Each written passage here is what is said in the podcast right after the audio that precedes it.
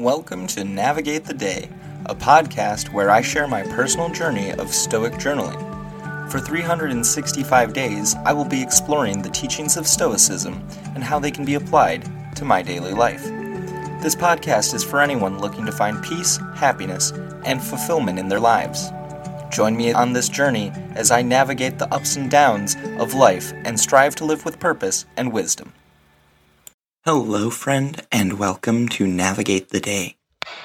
It is May 27th, 2023.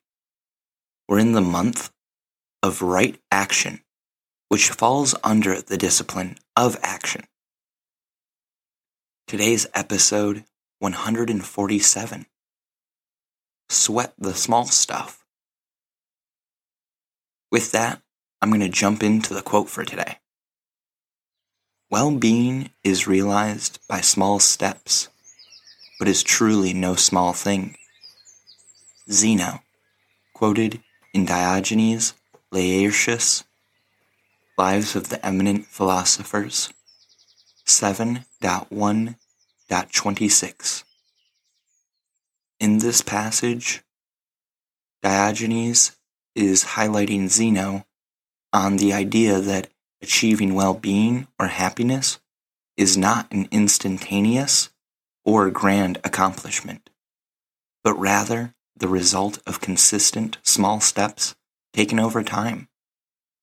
It emphasizes the importance of the process and the cumulative effect of these small actions.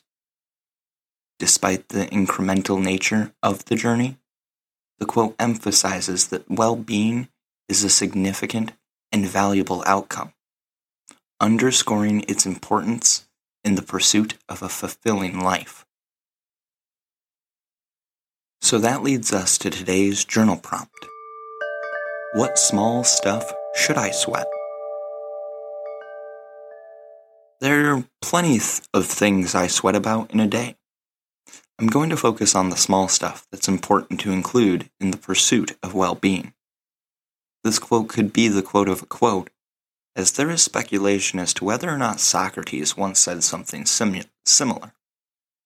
Regardless, it's a good reminder for me to remember that happiness is found in consistent, manageable steps taken over time, rather than some spark that instantly comes to me or some arbitrary goal or marker that I'm placing value on. On a more practical level, one area I know I should be more concerned about and putting in a more concerted effort is in my sleep. Over the course of about two months, I have allowed my sleep to become more scattered and not as restorative as it could be. Unfortunately, this has led me to not having as much time in my day that is dedicated to work I was previously doing which was leading to more happiness and better well being. My sleep has been a real issue. I feel more sluggish and not as motivated to get things done. In the past, I wouldn't have been as shaken by my sleep being less than great. As I have gotten older, the way I used to treat my body has begun catching up with me. Part of my problem is my thoughts run rampant as I try to fall asleep to the point where I could be laying there for some time before I can settle down and drift off. Meditation is something that I have been trying to reintroduce into my daily life. At the very least, I would like it to become a weekly practice, similar to therapy. It's my theory that by doing this, I will be more clear headed on the regular, and in turn, I should be able to fall asleep more easily. Breathing techniques are another tool that I have been using frequently. Even when I let myself slide when it comes to meditation, in a formal sense, I still use my breath as a way to ground myself or attempt to remain calm and composed.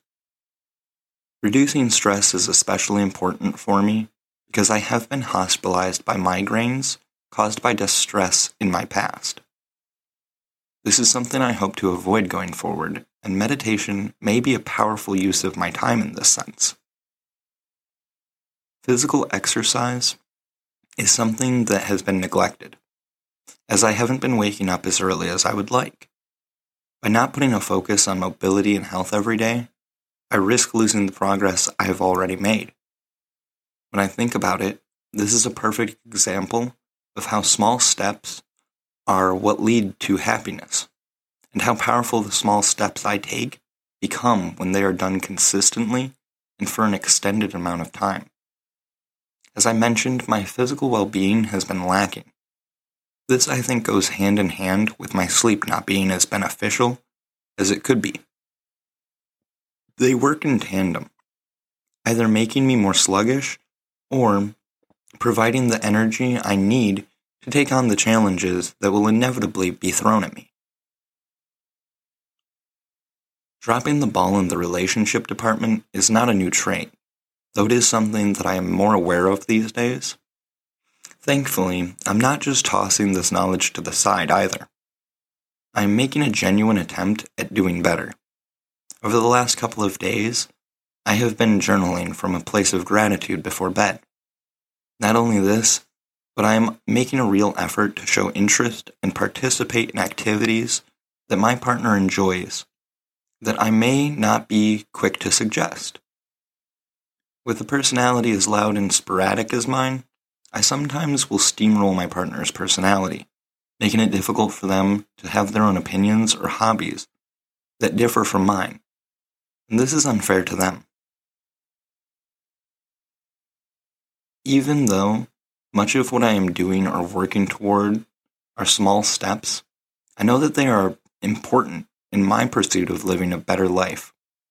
From experience with my financial, my personal finances, fitness, employment, and mental health, I understand how powerful compounding habits and behavior over time can be, whether they are negative, positive, or neutral in nature.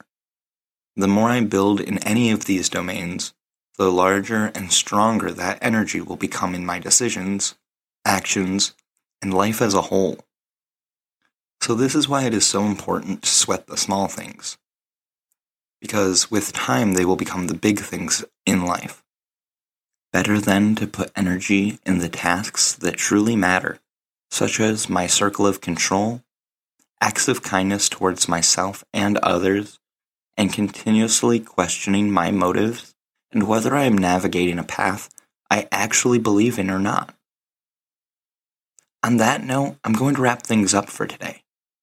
I'm eager to learn more about myself and continue developing new and unused skills. I also need to remember to be patient as progress takes time. I do enjoy journaling as it helps me to reflect daily, and everyone should try it out for a little while at least. I feel good about getting these thoughts out, even when it is difficult or feels unhelpful. So thank you for taking the time to listen to me ramble. Stay safe, and until next time, I wish you the best and know you can handle the worst. Peace and love, friend.